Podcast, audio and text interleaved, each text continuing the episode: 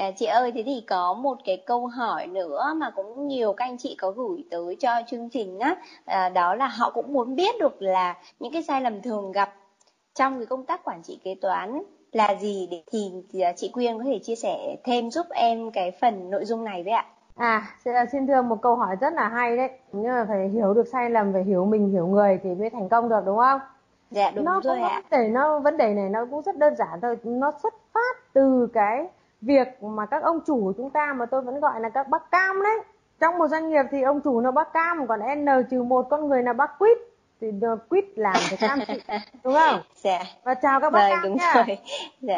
Chỉ vì là bác cam mà chưa hiểu được cái vai trò của kế toán đúng không? cho nên dẫn đến là cái sai lầm đầu tiên của các bác cam là chưa hiểu được kế toán và quản trị kế toán theo cảm xúc vậy thì cái quá trình mà tiếp xúc trực tiếp cũng như là làm cái công tác là, đào tạo quản trị nội bộ doanh nghiệp đúc kết ra nó có rất nhiều sai lầm. Nhưng mà tôi cũng chỉ đúc kết ra được 6 cái sai lầm cơ bản thôi nếu mà kể ra thì nhiều lắm. Từ đây vào đến thành phố Hồ Chí Minh cũng không hết những cái sai lầm của các bác đâu. Nhưng mà thôi vì thời gian có hạn nên tôi tạm thời tôi nêu ra là gì? Sáu cái đúc kết căn bản thôi.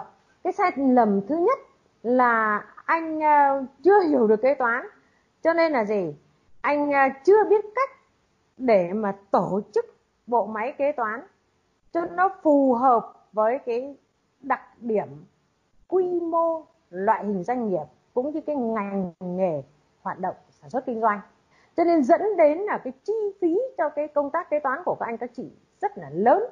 Các anh các chị chưa đánh giá được cái giá trị của kế toán, cho nên là dẫn đến chi phí của anh chị nó lớn đến mức là có những đơn vị là trả đến 3 lần lương cho kế toán trong một công việc ví dụ, cái lần thứ nhất là các anh chị là thuê cái người người ta làm cái công tác kê khai thuế, trả tiền cho lần một lần. Nhưng mà sau khi kê khai thuế xong thì chẳng có cái gì để lại cả. Ra đi thì vườn không nhà trống, chả có cái tài liệu hồ sơ gì cả. Và cái lần thứ hai là đến cuối năm tài chính, tất cả coi như là đến hạn nộp báo cáo tài chính để phải thuê một cái tổ chức cá nhân khác để lập cái báo cáo tài chính.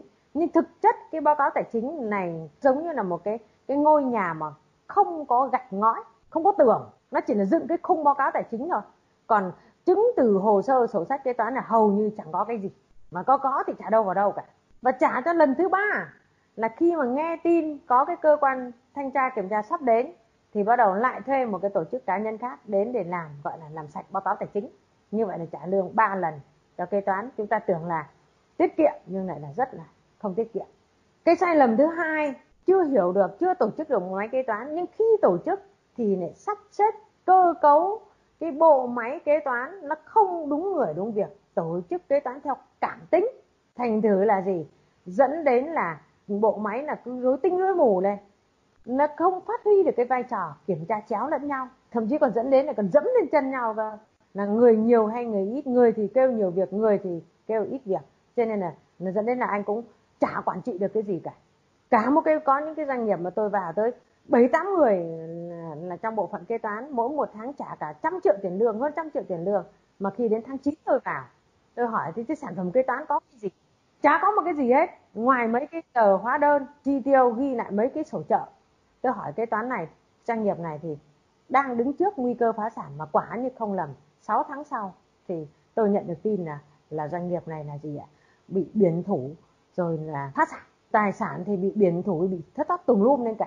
Do cái không tổ chức được bộ máy kế toán nó không đúng người không đúng việc không đúng với cái quy định pháp luật. Cái sai lầm thứ ba là anh tra hiếu gì về nghiệp vụ kế toán nhưng lại xa vào là chỉ đạo nghiệp vụ kế toán. Nào là lấy hóa đơn thế này nào là hạch toán như thế kia nào là thuế thế này thế nọ.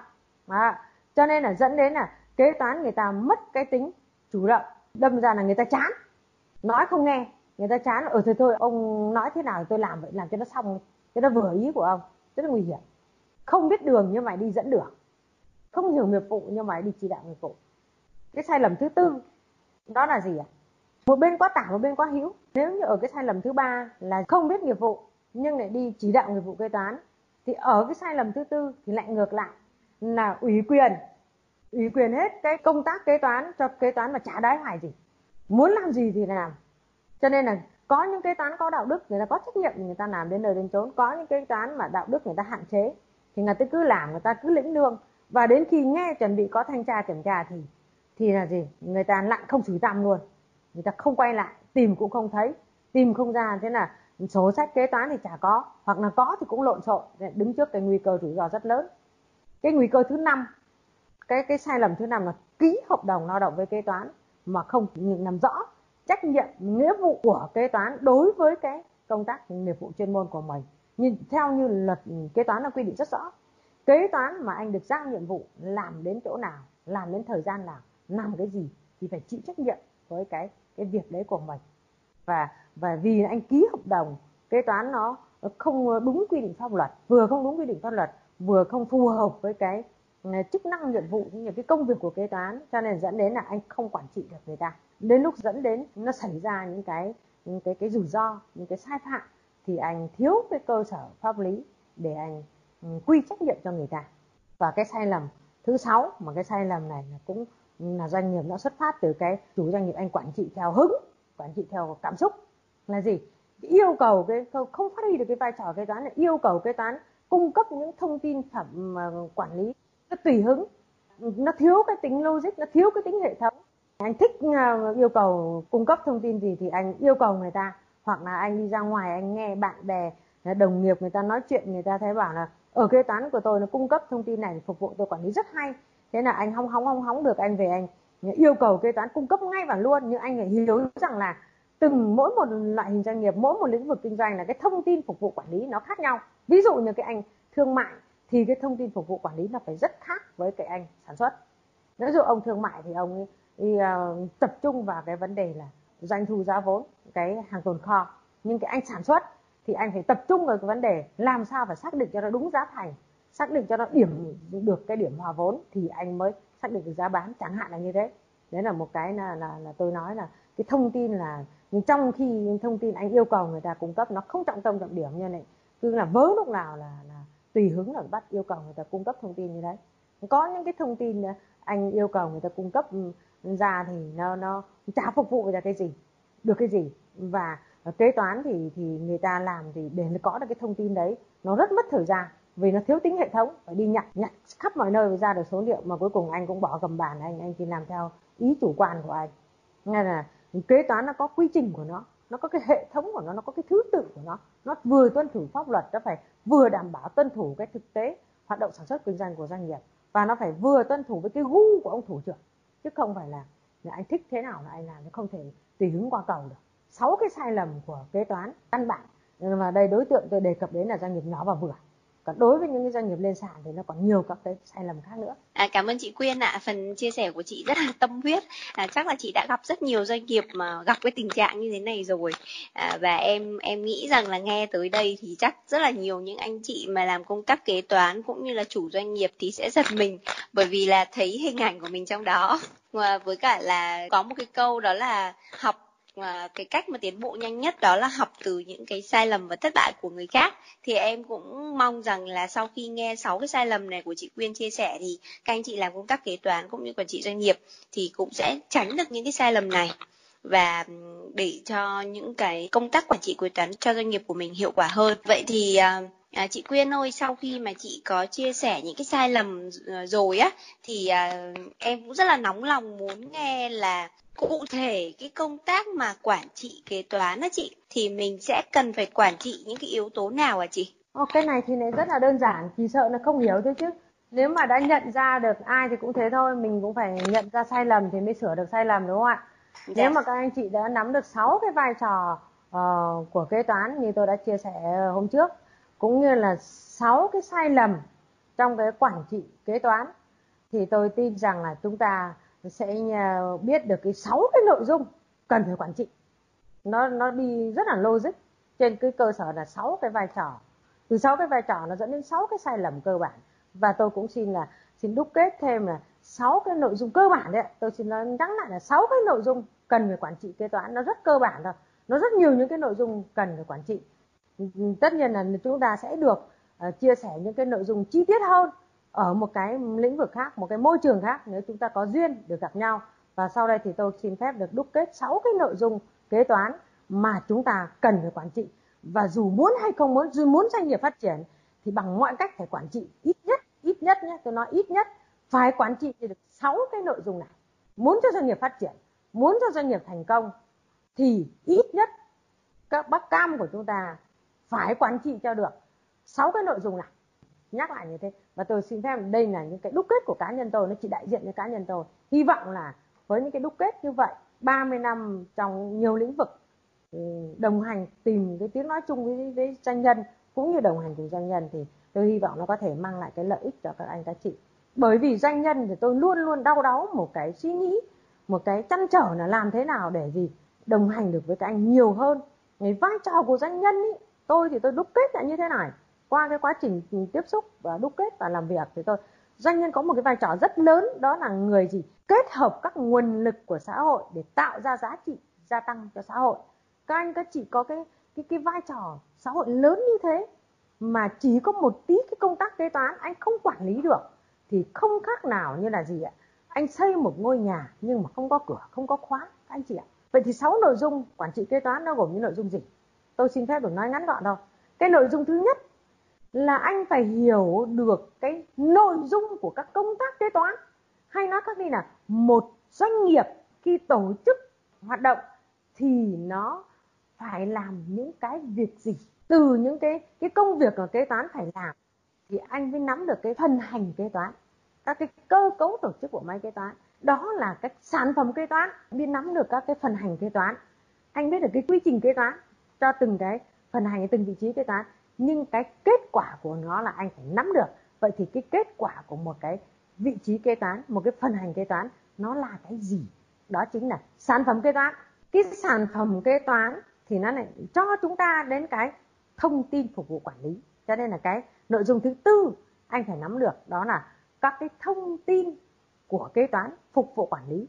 Trong đó có cái thông tin tổng quát, thông tin của từng vị trí kế toán. Ví dụ như anh kế toán trưởng, anh phải cung cấp cái thông tin gì? Anh muốn biết được kế toán trưởng cung cấp thông tin gì thì anh nghĩ được vai trò, vị trí của kế toán, các công việc của kế toán trưởng phải làm và cái quy trình của người ta. Ví dụ kế toán tổng hợp phải cung cấp các thông tin gì? Kế toán kho thì phải cung cấp ừ, thông tin gì? Kế toán thuế thì cung cấp thông tin gì? Kế toán giá thành thì cung cấp thông tin gì? Kế toán công nợ thì cung cấp thông tin gì? Đó đó là các thông tin phục vụ quản lý. Nội dung thứ năm là gì? Kế toán là một đơn vị, là một pháp nhân, cho nên mọi hoạt động của doanh nghiệp đều đặt dưới sự kiểm soát của pháp luật. Cho nên là chúng ta phải chịu các công tác thanh tra kiểm tra của các cơ quan chức năng. Đó là một cái nghĩa vụ, cũng là một cái quyền lợi chúng ta phải làm. Vậy thì cái nội dung thứ năm tôi đang đề cập đến đó là chúng ta phải quản lý được các cái thông tin phục vụ cho công tác thanh tra kiểm tra kiểm toán của các cơ quan chức năng. Cái nội dung thứ sáu tôi muốn nói đến, chúng ta phải quản lý được là các cái hồ sơ tài liệu kế toán hồ sơ tài liệu kế toán nó là ghi lại mọi hoạt động của doanh nghiệp. Cho nên chúng ta phải phải quản lý cho được cái hồ sơ tài liệu kế toán và lưu trữ như thế nào. Bởi vì là gì? Cái hồ sơ tài liệu kế toán nó quy định cho chúng ta có loại thì 5 năm, có loại thì 10 năm và có loại thì vĩnh viễn chúng ta phải quản lý được nó. Quản lý hồ sơ tài liệu kế toán để chúng ta phục vụ cho cái công tác quản trị doanh nghiệp. Quản lý hồ sơ kế toán để chúng ta phục vụ cho cái công tác thanh tra, kiểm tra, kiểm toán rất là cảm ơn. Chị Thu cũng là John Partner.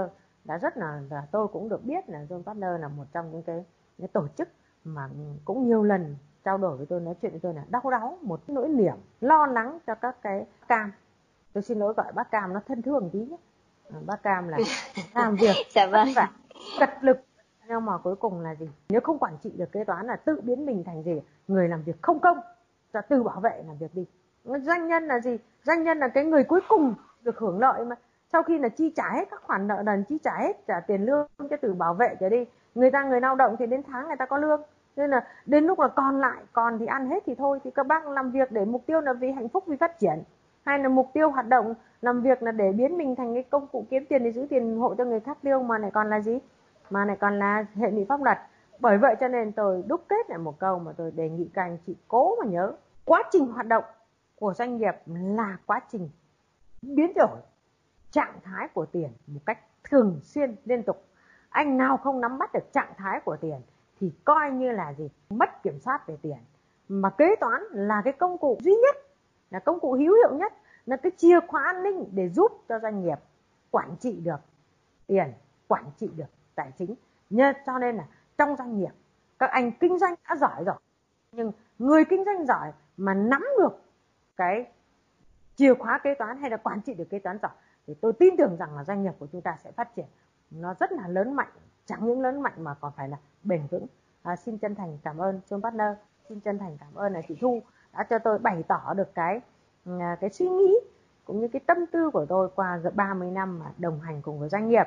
Tôi hy vọng là với những cái uh, chia sẻ thời gian nó rất là ngắn ngủi này cũng có thể là giúp các anh các chị phần nào đó tác động đến cái uh, suy nghĩ cũng như cái tư duy trong quản trị doanh nghiệp để cái kế toán nó vào đúng chỗ của nó phải đặt đúng người đúng việc thì nó mới phát huy được. Xin uh, chân thành cảm ơn. Chúc các bác uh, ca phát triển bền vững xứng đáng là vai trò là người kết hợp nguồn lực của xã hội tạo giá trị gia tăng cho xã hội. Xin cảm ơn chị thu nha.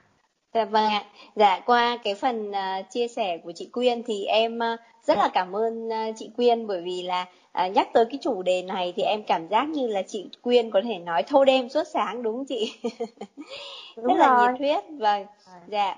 Vâng thì uh, uh, thay cho cái lời kết đó thì uh, em cũng có nhớ lại một cái câu mà uh, trong một cái chương trình mà chị Quyên có chia sẻ mà em rất là nhớ đó là cái đồng tiền do mình nhọc nhằn kiếm ra thì nó cần phải thuộc về mình và muốn nó thuộc về mình mà mình giữ được tiền thì trước hết là mình cần phải làm tốt cái công tác quản trị kế toán. Và em tin rằng là cái sự chuẩn bị kỹ về mặt quản trị kế toán, quản trị tài chính thì doanh nghiệp sẽ luôn luôn có cái sự chủ động trong mọi tình huống. Kể cả là khi cái sự biến đổi của kinh tế, của xã hội có khó khăn như thế nào thì nếu mà doanh nghiệp có một cái sức đề kháng đối với cái công tác quản trị kế toán thì cũng đều có thể vượt qua được, đúng không chị? Đúng rồi dạ vâng. Đấy là chìa khóa mà cái key mà cái key để là quản trị doanh nghiệp anh không anh không quản trị được tiền thì các khác nào anh bôi mỡ vào thì kiến nó đốt. Anh kiếm tiền mà không quản được tiền vâng. khác nào anh bôi mỡ kiến đốt đúng không? Dạ vâng. Chị quyên có những cái so sánh rất là hay và rất là dễ hiểu. Rồi vậy à, một lần nữa em à, à cảm ơn chị quyên đã chia sẻ trong cái chương trình ngày hôm nay với sáu cái vai trò sáu cái sai lầm và 6 cái yếu tố cần quản trị trong công tác uh, quản trị kế toán trong doanh nghiệp. Thì uh, một lần nữa xin uh, được uh, cảm ơn chị Quyên rất là nhiều. À, và em uh, là một người không làm công tác kế toán nhưng mà em nghe đều có thể hiểu và nhận thức được rõ ràng về cái tầm quan trọng của nó. À, thì uh, chúc uh, chị Quyên sức khỏe cũng như là các quý vị uh, nghe đài uh, sức khỏe. Và uh, chúc cho các doanh nghiệp sẽ thành công hơn nữa trong cái công tác uh, quản trị doanh nghiệp nói chung và quản trị kế toán nói riêng. À, xin uh, chào chị Quyên ạ, à, chào quý vị và sẽ hẹn gặp lại chị Quyên cùng với quý vị khán giả trong những số tiếp theo của Sherman Partners. Xin trân trọng cảm ơn. À, cảm ơn em nhé, chúc em uh, sức khỏe vui vẻ hạnh phúc nha. Dạ vâng, dạ chào chị ạ. Cảm ơn quý vị đã dành thời gian lắng nghe sự chia sẻ của chuyên gia và hy vọng với những chia sẻ ngắn này, chúng ta sẽ có những góc nhìn mới cũng như là những công cụ, hành động có thể áp dụng ngay trong công việc của mình. Và đừng quên nhấn nút follow và comment bên dưới để giúp chúng tôi hoàn thiện chương trình ngày càng tốt hơn. Xin cảm ơn và hẹn gặp lại trong những số tiếp theo.